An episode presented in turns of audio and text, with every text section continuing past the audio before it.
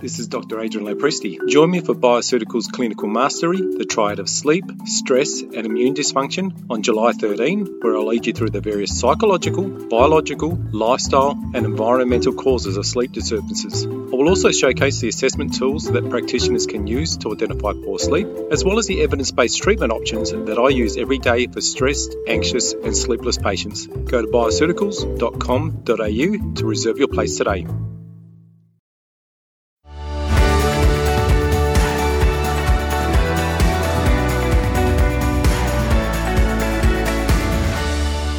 Hi, and welcome to FX Medicine, where we bring you the latest in evidence based integrative, functional, and complementary medicine. I'm Dr. Adrian Lopresti, and with us today is psychologist and best selling author Dr. Timothy Sharp. Often known as Dr. Happy, Tim is at the forefront of the positive psychology movement. He is the founder of the Happiness Institute and has written several books about happiness, including the Happiness Handbook and 100 Ways of Happiness, a guide for busy people. We are very happy to have him on the show today. Welcome to FX Medicine, Tim. Thanks for joining us. Oh, thanks so much for having me. Terrific. So, Tim, I mean, obviously today we wanted to talk about positive psychology and have our kind of listeners learn a bit more about the positive psychology principles and approaches uh, when working with people with depression and, and low mood and, and anxiety. Can you tell us a bit about what positive psychology is and, and what are the associated principles of positive psychology? Sure. Um, look, I'll, I'll, give the brief version. Um, obviously, whole books and PhDs have been written about this, so it's hard to summarise uh, entirely. But but look in brief. Um, the, well, it's probably easiest to start with the difference from more traditional clinical or counselling psychology. And as most of the listeners would know, um, the greatest focus within traditional clinical psychology is on distress and dysfunction, things like you know stress, depression, anxiety, uh, identifying where people were essentially going wrong in their lives, and then trying to help them fix it. Now that's obviously really important, but at the same time.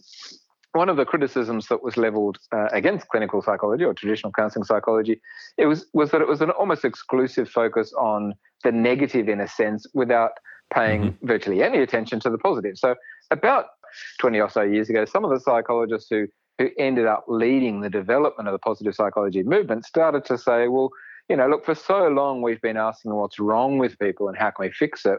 What if we were to ask what's right with people and how can we make the most of it? Uh, what if instead of just trying to treat distress, uh, you know, and depression, we were trying to promote uh, happiness and other positive emotions? Yes.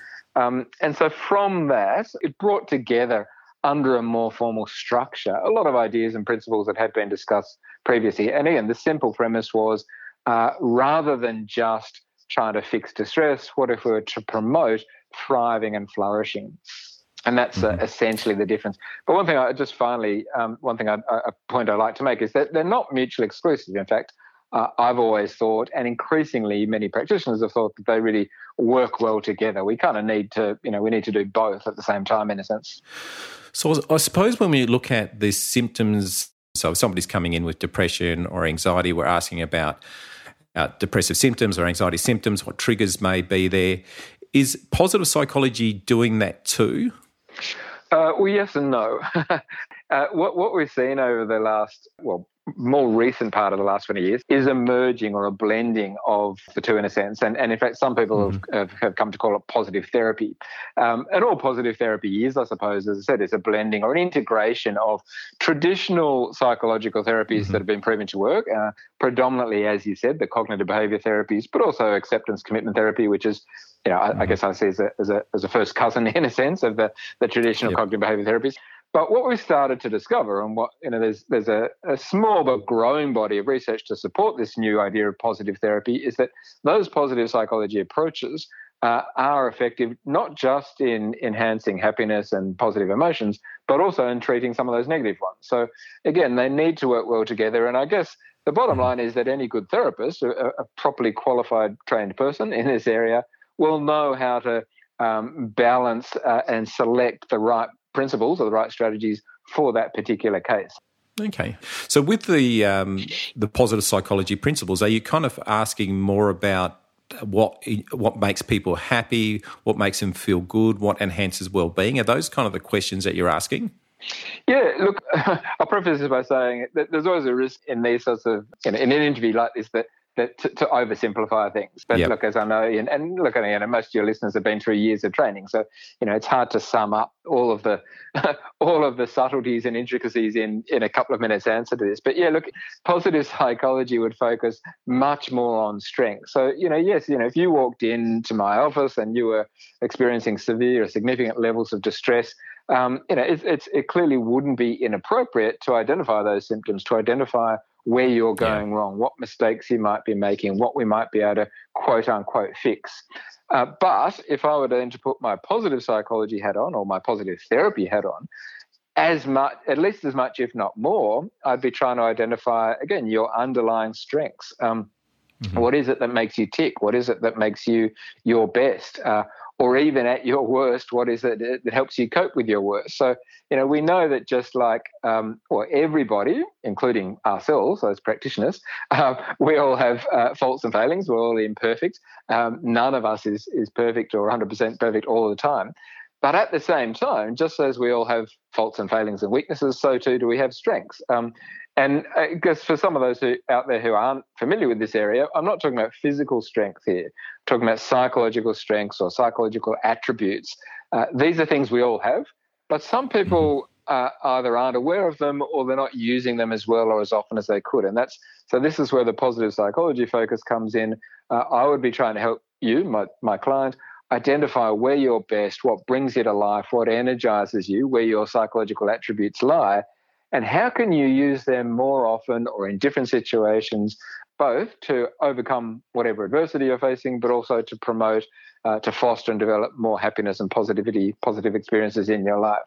So that greater focus on strengths and using those strengths both to address the bad and to promote the good uh, is a significant shift from the more traditional clinical approach. Yeah, so definitely a more strengths based approach, obviously incorporating the two. So you mentioned happiness. So mm. what is happiness? How do you define it? How, you know, is there a way to measure it?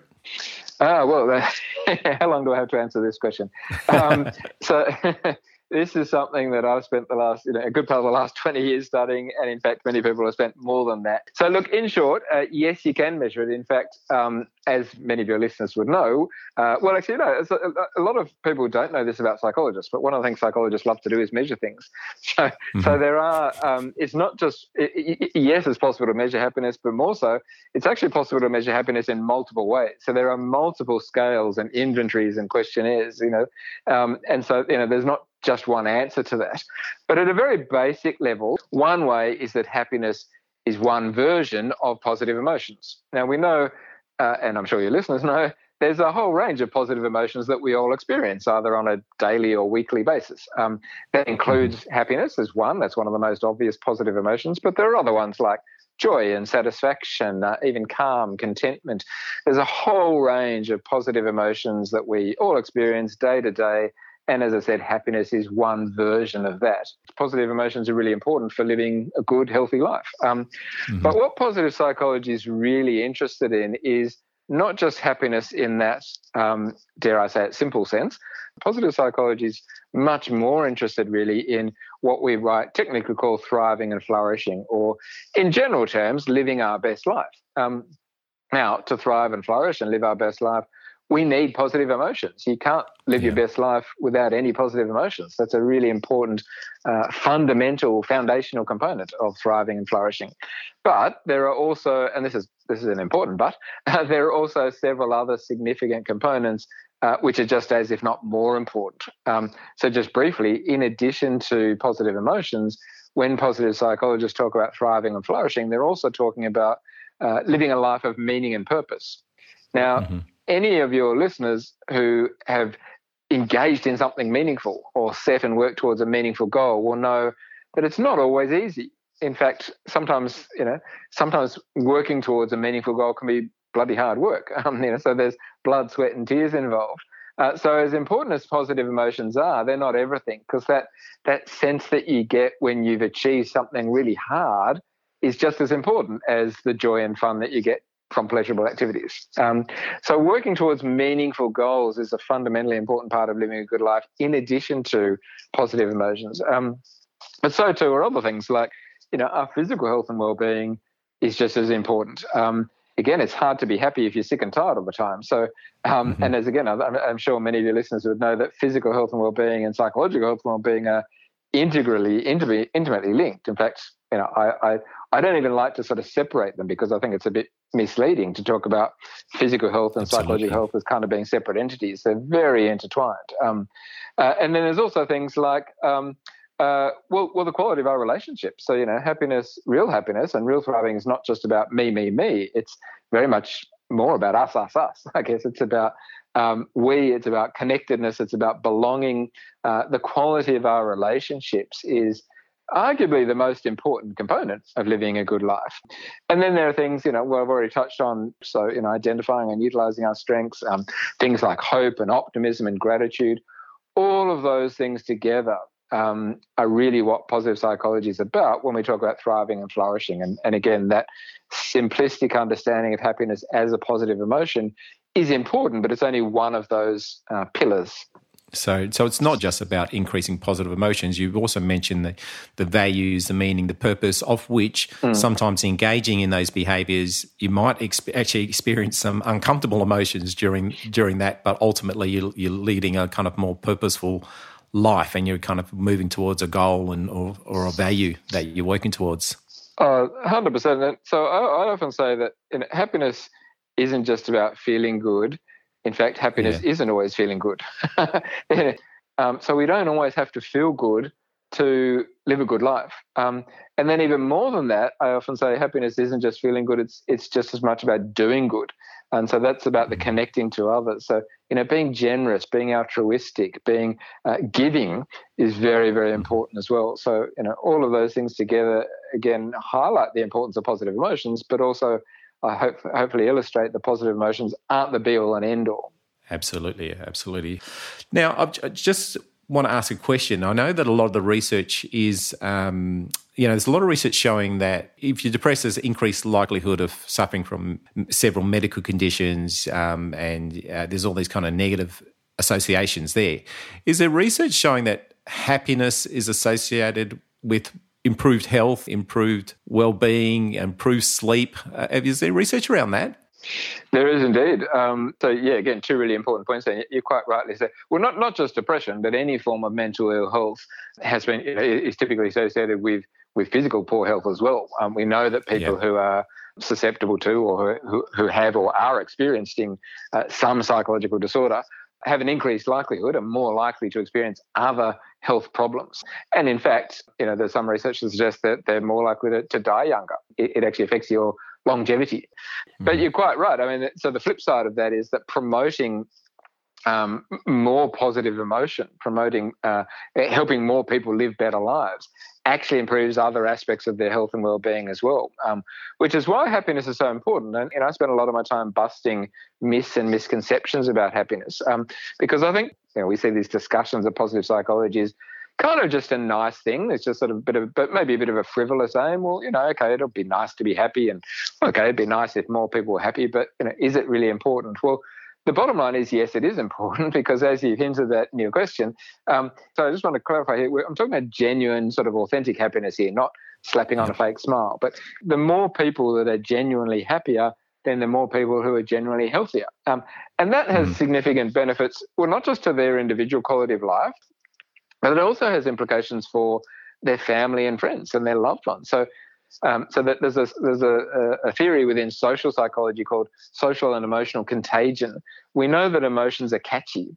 So depression, for mm-hmm. example, can spread throughout social and occupational networks, but so too can happiness and positivity, genuine positivity. So the more positive emotions that I experience, the more that spreads throughout, or not just my immediate family, but my social network, my family, my friends, and, and as I said, throughout the uh, all the organisation, or sorry, all the communities with whom I sort of live and operate. So um, it's far more significant than many people realise. And even one could argue there are significant uh, financial or economic benefits because again we know you know the healthier I am, the healthier more people are. Mm-hmm. There are cost savings to our uh, you know our health yes, system. Absolutely. Um, there are productivity benefits to organisations and to the economy. So you know I think it is again more important than many people realise. So, I mean, obviously, yeah, I suppose mood is contagious, and uh, if around positive people, we're more likely to to experience positive emotions. So, so part of this is also you know, positive psychology. I suppose is also about who you spend time with, what impact or effect they have on you, and what effect you have on them. Would that be part of it too? You know, when you're questioning some of the, your clients about who they're spending time with. Oh, very much so. Um, look, so, so, sometimes I'm asked, "What's the secret to happiness?" Um, and I'm always reluctant to answer that because there is, there isn't a secret, uh, and even if there was one secret for me, it would be different for you. Um, in fact, if there was a secret to happiness, it would be understanding that there's no secret, because um, I think aiming towards that sort of you know one simple thing is a bit of a myth, and it can actually be sort of setting yourself up for failure. Um, so, so I don't like to answer that. I, will often say, you know, there's no one answer. There are multiple answers. We each need to find our own combination, so to speak, our own recipe. However, at the risk of contradicting myself, if I had to name the most important contributor to happiness, to health, to well-being, to longevity, it would probably be the quality of our relationships. Um, time and time again, study mm-hmm. after study, research after research keeps coming back to the significance of this thing, this quality of our relationships, our, our connectedness. So to come back to your question, it's it's super important. Um, you know, who you spend time with makes a big difference. Um, and so one of the uh, dare I say it, the simplest things that we can do to boost the quality of our life is to be careful who we spend time with. So spending more time with more positive people will be good for us. Now, there's a very, very important caveat to that, and I really do want to put this in context. I'm not suggesting you should just stop spending time with people who might be, uh, say, depressed um, or people who might be not as uplifting as others. If I have a very good friend, uh, as I do, who, who experiences mental ill health, um, sometimes spending time with him isn't all that energizing for me. In fact, it can be draining, it can be hard work. But I don't want to, and I shouldn't just abandon him. and in the same way, I wouldn't want people to abandon me if mm-hmm. I was going through a difficult time. So, on the one hand, I'd say, yes, spend more time with positive people. That will be good for you. But uh, don't neglect or or I said, don't just abandon family or friends who might be struggling and whose difficulties might bring you down a bit because supporting them, even though it can be difficult at times, is a you know it's an important part of being a good person, I suppose. So I suppose you know that that spending time with somebody who might be experiencing low mood or, or um, anxiety or so forth, that also can give you meaning and purpose, can't it? Yes, exactly. Um, and we know that you know so you know, helping others is a form of helping ourselves in a sense. So doing good yeah. is a way of feeling good. Yeah, exactly. Mm. So um, are you telling me that? Uh, more money, you know, that brand new shoes, that brand new car um, is not going to make us happy? yes and no. Again, it's not that simple. Um, look, there's nothing. There's nothing inherently wrong with working hard or doing whatever's required to make more money, and there's nothing inherently wrong with enjoying the purchases of um, a new car or new shoes or whatever, you know, new gadgets. Mm-hmm. Um, but what we definitely know from the research is that the return on investment, so to speak, when it comes to happiness, is nowhere near as great as we think it will be. Now, um, uh, when I'll just separate the two, the money from the material possessions. When it comes to material possessions, again, there's nothing wrong with that. But what we know from the research, and in fact, what most of us know from experience, if we just reflect back and think about it for a bit, is that when we get something new, it's kind of cool and it can be fun and it can be really enjoyable. Um, but the benefits tend to tail off pretty quickly. And by that, I mean that, you know, within a few, depending on what it is, um, and depending on who you are, uh, within days or weeks or maybe months, um, it, it kind of loses some of its power. It loses some of its shine. So those those cool new shoes just become shoes. That brand new smartphone is no longer a brand new smartphone. In fact, it becomes obsolete within a year or so because there's a newer version. Um, so if we're focusing on happiness, if we're focusing on living a good life, they don't give nearly as much benefit as we often think. And, and it's the same with money. Um, more money actually does lead to more happiness, but nowhere near as much as we think it does. So the idea that money mm-hmm. can't buy happiness is actually a bit of a, it's actually not true. It does, but only a mm-hmm. tiny bit. And okay. only it adds less and less value the more and more wealthy you are. So, for example, if we were to take someone below the poverty line, someone who's really struggling to, say, pay the bills or put food on the table or pay rent or whatever, if you were to give that person more money, they would actually become significantly happier because you're removing a significant stressor. But as you move up and up the wealth scale, and as you get above what different researchers have called enough, um, so uh, above what might be considered the average income or the average amount of wealth, and, and look, that varies. Different people have defined that differently, and it varies from from study to study. But um, the further up that scale you get, the less your money buys in a sense. Um, so it's like a law of diminishing returns. Um, as you get wealthier and wealthier, your money buys less and less happiness. Now, it still buys some, but the equation then shifts to well, what's going to give you the biggest bang for your buck in a sense? Mm-hmm. And again, as you move up that scale, there are other factors that will give you a significantly greater return.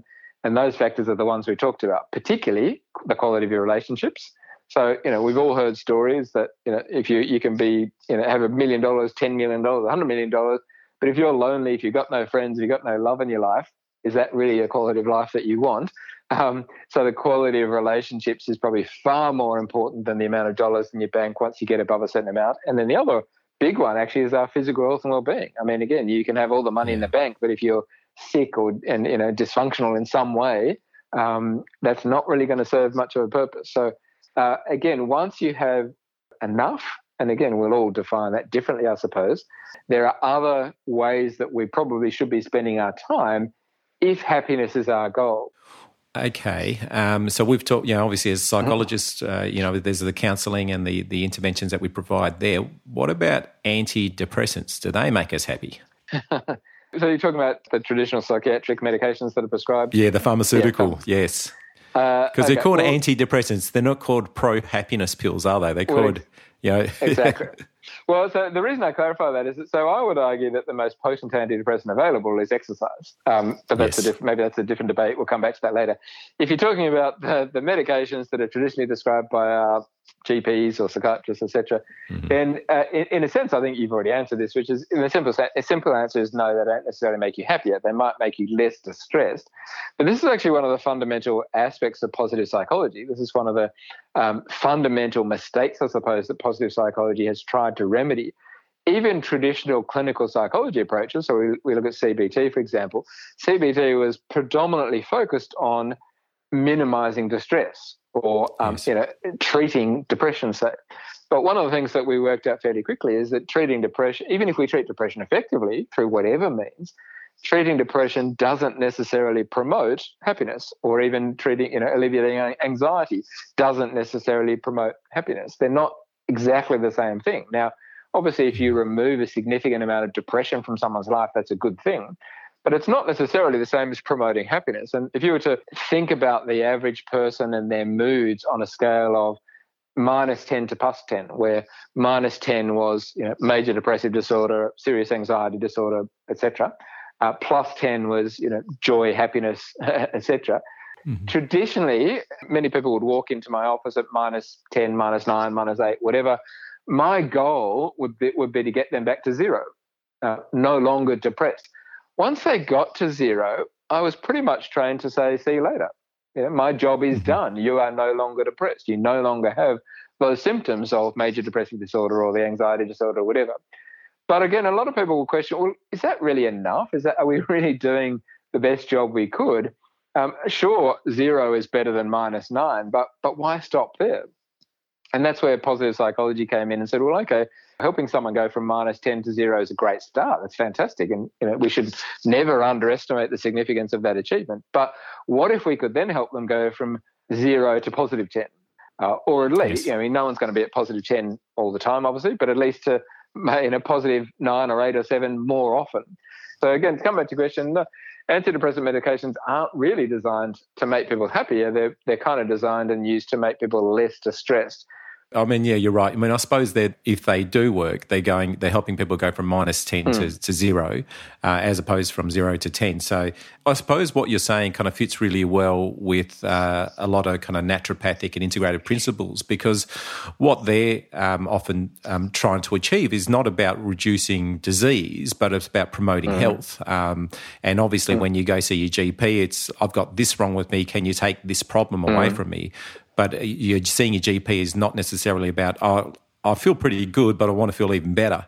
Um, and that's not the approach that's generally taken, of even from a medical, more medical based uh, approach. So this kind of fits really well with them.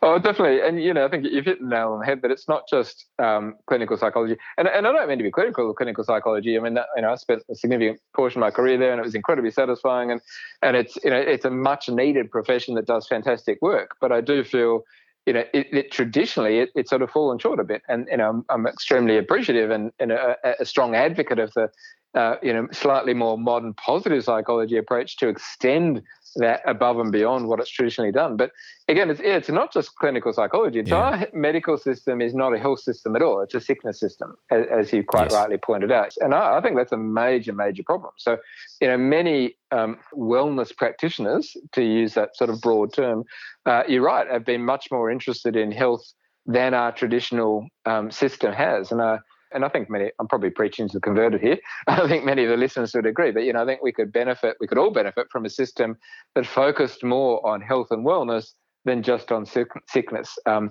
I mean, that's not to say we need to, we, we should forget about sickness. Of course, we need yeah. to address that, but a greater focus on, uh, well, on, on health and wellness and on prevention would, I think, be, you know, you know, be, make a massive difference in many, many ways. Now, I've heard you mention that happiness is something that you choose, and choose being an acronym. Can you tell us a bit about this choose acronym and what it all means? Yeah, I can. Um, and look, we've already touched on most of these components, so I'll, I'll, I'll run through it fairly briefly. Um, so, as you said, choose, uh, well, choose is both a philosophy, uh, the way I use it in this context, both a philosophy yep. of I guess of taking responsibility, um, and I think you know this is something again. I, I, imagine many of the listeners would would agree with. I think you know we all need to be responsible for our health and well-being. We need to make it a priority and do what we can, um, not just be sort of passive recipients of of what the world gives us, I suppose. um, so it is that sort of positive philosophy of being responsible and being proactive, but it's also, uh, as you said, a, a, an acronym, acronym that stands for six key strategies that, again, we've pretty much touched on, and all, all of which have been supported by the research, really. So choose starts with C, obviously. C stands for um, clarity. And by that I mean having clear values, life goals, clear priorities, knowing what's really important, and uh, which means knowing what to say yes to in life, but also, I suppose, knowing what to say no to. Um, so, setting and working towards clear and meaningful goals we know is a very positive strategy that has positive benefits. Um, uh, focusing on those, um, in, on the values that are important to you within hmm. that, we know is also a positive strategy with positive benefits. Um, so that's that's the first aspect of choose is being clear about who you are, what's important to you, what you you know what you want to do to live and what you need to do to live a good healthy life. Um, uh, unfortunately that might, that might sound a bit obvious but unfortunately not enough people give enough thought to that i think. Many people just yeah. sort of stumble through life and you know they might trip over happiness every now and then if they're lucky but they don't actively create it or actively choose it by being clear about those sorts of things. And i think many people if nothing else many people could benefit from that first step it's often a question that you know if you ask somebody, they they can't answer that, can they? You know, what's your direction? What's your life purpose? They just don't know the answer to that.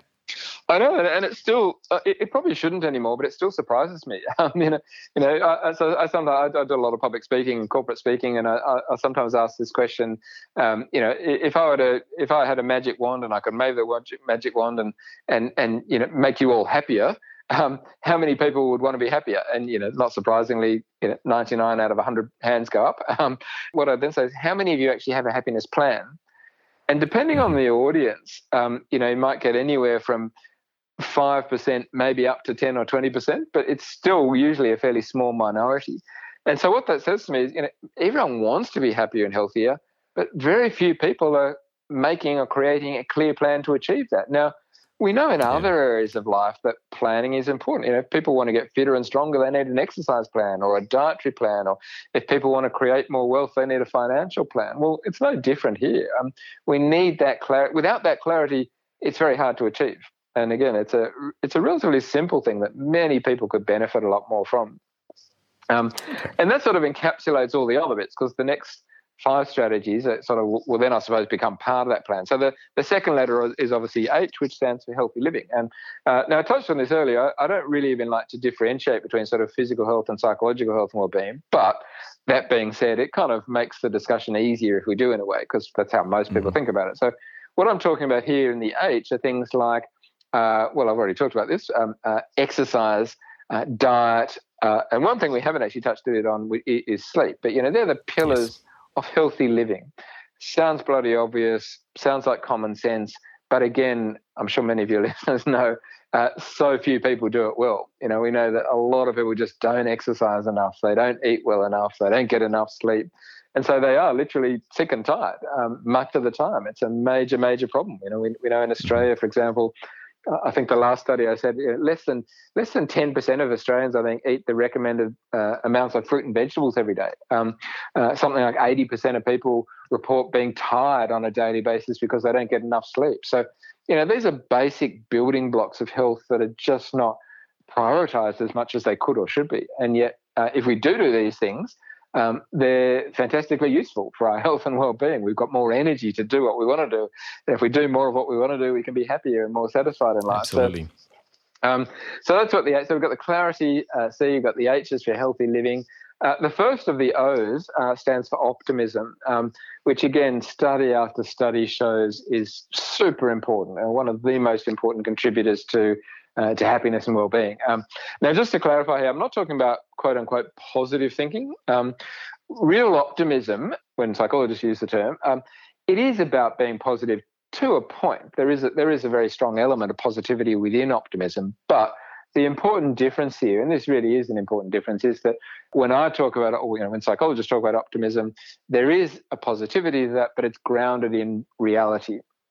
Mm-hmm. And where, uh, unfortunately, sometimes the positive thinking movement sort of shoots itself in the foot, so to speak, is, is if it's unrealistic. Unrealistic positive thinking can be just as bad as negative thinking, because if you if you're unrealistically positive and you set yourself up for failure, well, that just leads to disappointment and frustration. So, so that's really important to keep in mind. Um, optimism's super important. There's no doubt about it. People that are optimistic are not just happier, but they're healthier. They live longer. They have better quality relationships, etc. But for that optimism to work, as I said, it's got to be grounded in reality. And what that means is mm-hmm. it's not about denying the reality uh, uh, of real problems in the real world. Um, there are real problems in the real world. We all know that. Uh, real optimists don't deny that. They don't bury their head in the sand, but they, they face up to that. Uh, they face up to the cold, yeah. hard realities, but in a constructive way. And that's really, really important. Um, the second, though, then, is about others. It's just it, it's about remembering that real happiness is not it's not the same as selfishness. It's not narcissism. It's not just sort of again about me, me, me. Uh, it's about my wife, my children, my family, my friends, my colleagues. It's about all those other people in my life, my community, um, or, or, communities, I suppose, the different communities of which I'm a part. Um, all yeah. of those things are really, really important. And and you know, we know that again, one of the myths about happiness is that um, we've just got to be selfish and take care of our own needs. Well, that's not true at all. Uh, really happy people have uh, more uh, and better quality relationships. They're also more generous, more altruistic, more giving, more caring. So, um, you know, so that's really, really important as well. Um, and then the S, uh, well, we've already touched on the S as well. That's about the strengths-based approach. Um, as I said, we all have um, weaknesses, we all have faults and failings, and if we can fix them, um, well, that's that's self-development, that's self-improvement, and that's a good thing. So, if I'm aware of my faults and failings and my weaknesses, and I can do something about it, then great. But we shouldn't focus all of our efforts there. In addition to that, I should also be thinking about, and I'd encourage you and all of our listeners to think about. Uh, not just what am I bad at and how can I fix it, but what am I good at and how can I make the most yes. of that? So identifying my psychological strengths and here I'm talking about things like uh, curiosity, love of learning, humor, uh, loving and being loved, um, leadership, social intelligence, etc., etc. There's a whole, uh, there's a number of different systems that we use for this. But if we can identify our psychological strengths and attributes, and then find ways to use these as often as possible in as many areas of our life as possible, we know that the, that, that, that has massive benefits. That people that people that do that are, are, happier and more successful, and particularly in the workplace. There's a really effective strategy in the workplace. We know that strengths-based organisations mm-hmm. uh, tend to be more effective, more productive, more profitable than uh, comparable organisations on almost every measure.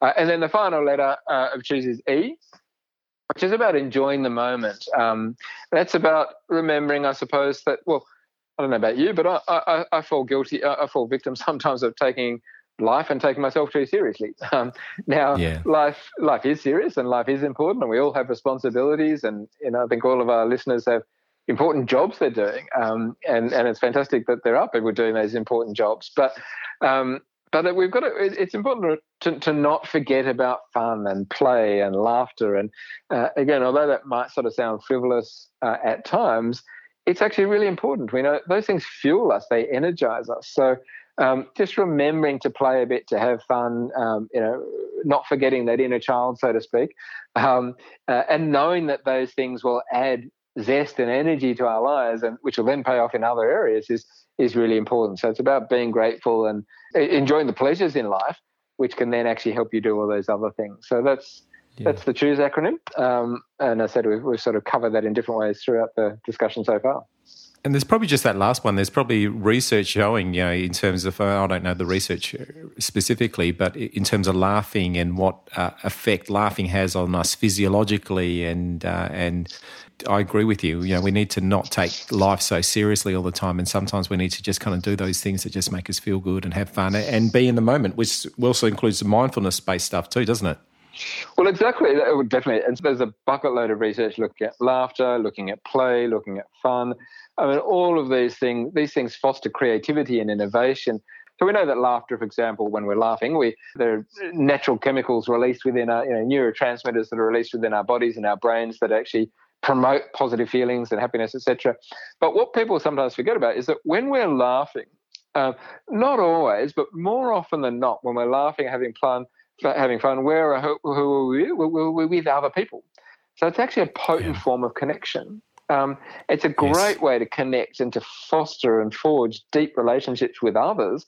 And as I've talked about a lot, um, those deep relationships with others are vitally important for our health and well-being. So, you know, fun and play are not frivolous. If they connect us with others, if they um, if they add to the quality of our relationships with others, then as I said a few times, you know, that's just so so important. Yeah, absolutely. Just one other thing. I know that you mentioned strengths, and I know that there's some questionnaires or that, that people can kind of. I'm sure this will be of interest to some of our listeners. So, uh, strengths questionnaires. Is there something that you recommend uh, in terms of questionnaire to help identify strengths? Yeah, there are. There's a couple that are available, uh, and, and they're all they're all sort of good in different ways, I suppose. So, for example, mm-hmm. there's uh, well, there's one called the Gallup Strengths Finder, which is, the, uh, I suppose, a more corporate model, which is a fantastic model, but it, but you have to pay for it, and it's again, it's a bit more sort of corporate language. The one that I usually recommend, partly because it's free, um, but also because it's mm-hmm. very well researched. It's got a massive database. I think you know, several million people in the database that have added to the research behind this. It's called the VIA Signature Strength Survey. So you can, if anyone goes out there and searches for that, just VIA Signature Strength Survey you'll get to a you'll, you'll find your way to a website, and as I said, it's totally free. And you can use it yourselves. In fact, I'd recommend you use it yourself. It's a it's a great. In, it, it only takes about twenty minutes, but it's a great investment of your time. So again, again, what you get at the end of that, and you can use this either for yourself or your clients, uh, is effectively you get a report. Um, so in this particular model, in the VIA model, there are twenty four strengths.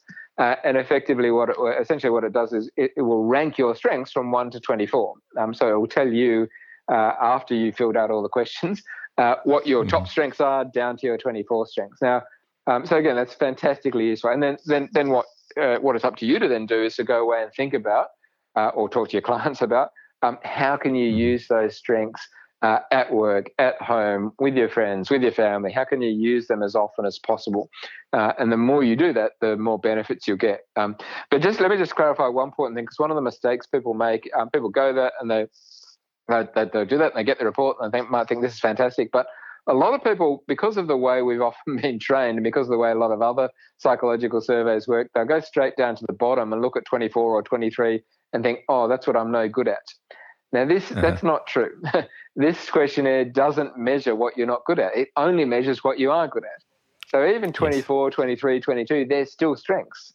There's still strengths that you have. It just all it means is that for whatever reason, or for a variety of reasons, the ones up the top, one, two, three, four, five, whatever, are strengths that can't. They're, they're things that come more naturally to you. Things that you're more naturally uh, you more naturally uh-huh. tend towards. Um, and so the easiest place to start is with those top ones. To start with your top three or four or five and say, okay, these are things I'm already really good at, things you're probably already using how can I use them more or better or whatever. But there's no reason why you can't, if for whatever reason you choose to, go to number 10 or 15 or whatever it might be and say, I really want to improve my kindness my strength or I really want to improve my love of learning, whatever it is. Um, there's no reason why you can't choose any of those because this is one of the good things we know from the research now is that even though there are some strengths that we're kind of naturally drawn to that we're naturally good at we can if we so choose improve any of them it's kind of like it's you know it's like you go to the gym for example yeah. and if i go to the gym i could build up my biceps or my shoulder muscles or my leg muscles well we can go to the quote unquote strengths gym um, and build up any of those signature strengths if we so choose by um, effectively just by practice and training. All right, so let's just so I love that that choose acronym that you've used, and I think um, you know I'll just kind of summarize it. So it's just the C is for clarity. So I suppose if practitioners are listening, you know, am I when I'm working with my clients, am I working on clarity in terms of direction and life purpose? H is for healthy living, which definitely you know our practitioners are, are really working towards, and from exercise, diet, nutrition, sleep point of view. O is for optimism. Okay, what am I doing to help enhance optimism? Others is the relationship. S is for strengths. Are we building on people's strengths and helping them identify those strengths? And then E is the enjoying in the moment. So they're really, I think it's a really great way for practitioners to kind of look at, you know, when they're working with clients, thinking about that choose approach and then going, okay, which bits am I um, maybe need to concentrate a bit more on, or um, you know, particularly need to work on with a particular client. Which bit am I neglecting? And uh, really helping them to guide their interventions mm. accordingly. So it's great. Thanks for that. Yeah, and just so just to add to that at a slightly different level, uh, I've used and I encourage people to use that sort of within the sort of therapy context itself. For example, one of the things that I started to do more and more towards the latter part of my career, I suppose, was to try and make therapy fun and enjoyable. Yeah. Um, now that might sound a bit strange in a way because often you know people are coming in significantly depressed or anxious, and um, you know again it is a serious endeavor, and I don't want to detract from that at all. But we know that um, people learn better when they're in, in, in, a fun environment. People learn better yeah. if it's enjoyable, if we can make it playful. So without um, again without detracting from the seriousness of what many of many of the listeners are, are doing, and it is serious work. Um, if you can make it fun, or if you can find a way to integrate fun or play into the therapeutic strategies, that's only going to enhance. Uh, well, it's going to enhance the strategies and hopefully enhance the benefits. All right. Well, Tim, we could go forever. I mean, this has been a great conversation. Um, you know, certainly thank you for being with us to talk about happiness and positive psychology. You know, certainly happiness can sometimes be a bit elusive, especially when we have that mindset of, you know, when I accomplish this or when I do that, then I'll be happy. But as you reminded us today, happiness seems like it really comes down to being able to identify and appreciate the things that make life worth living. And, you know, that's going to be very different for all of us. So I think this discussion we've had today is really helpful for not only for our personal lives, for people for the, in terms of applying to them personally, but also in their practices as well. And, and since natural health practitioners care for the whole person, not just what they're eating or how much sleep they're getting, it's also you know it fits really well. You know, thank you very much for uh, our conversation today. Oh, thanks for having me. And yeah, look, I certainly do hope the listeners have uh, found it helpful in some small way. All right, so thanks everyone for listening today. Don't forget that you can find all the show notes, transcripts, and other resources from today's episode on the FX Medicine website. I'm Dr. Adrian Lopresti, and thanks for joining us. We'll see you next time.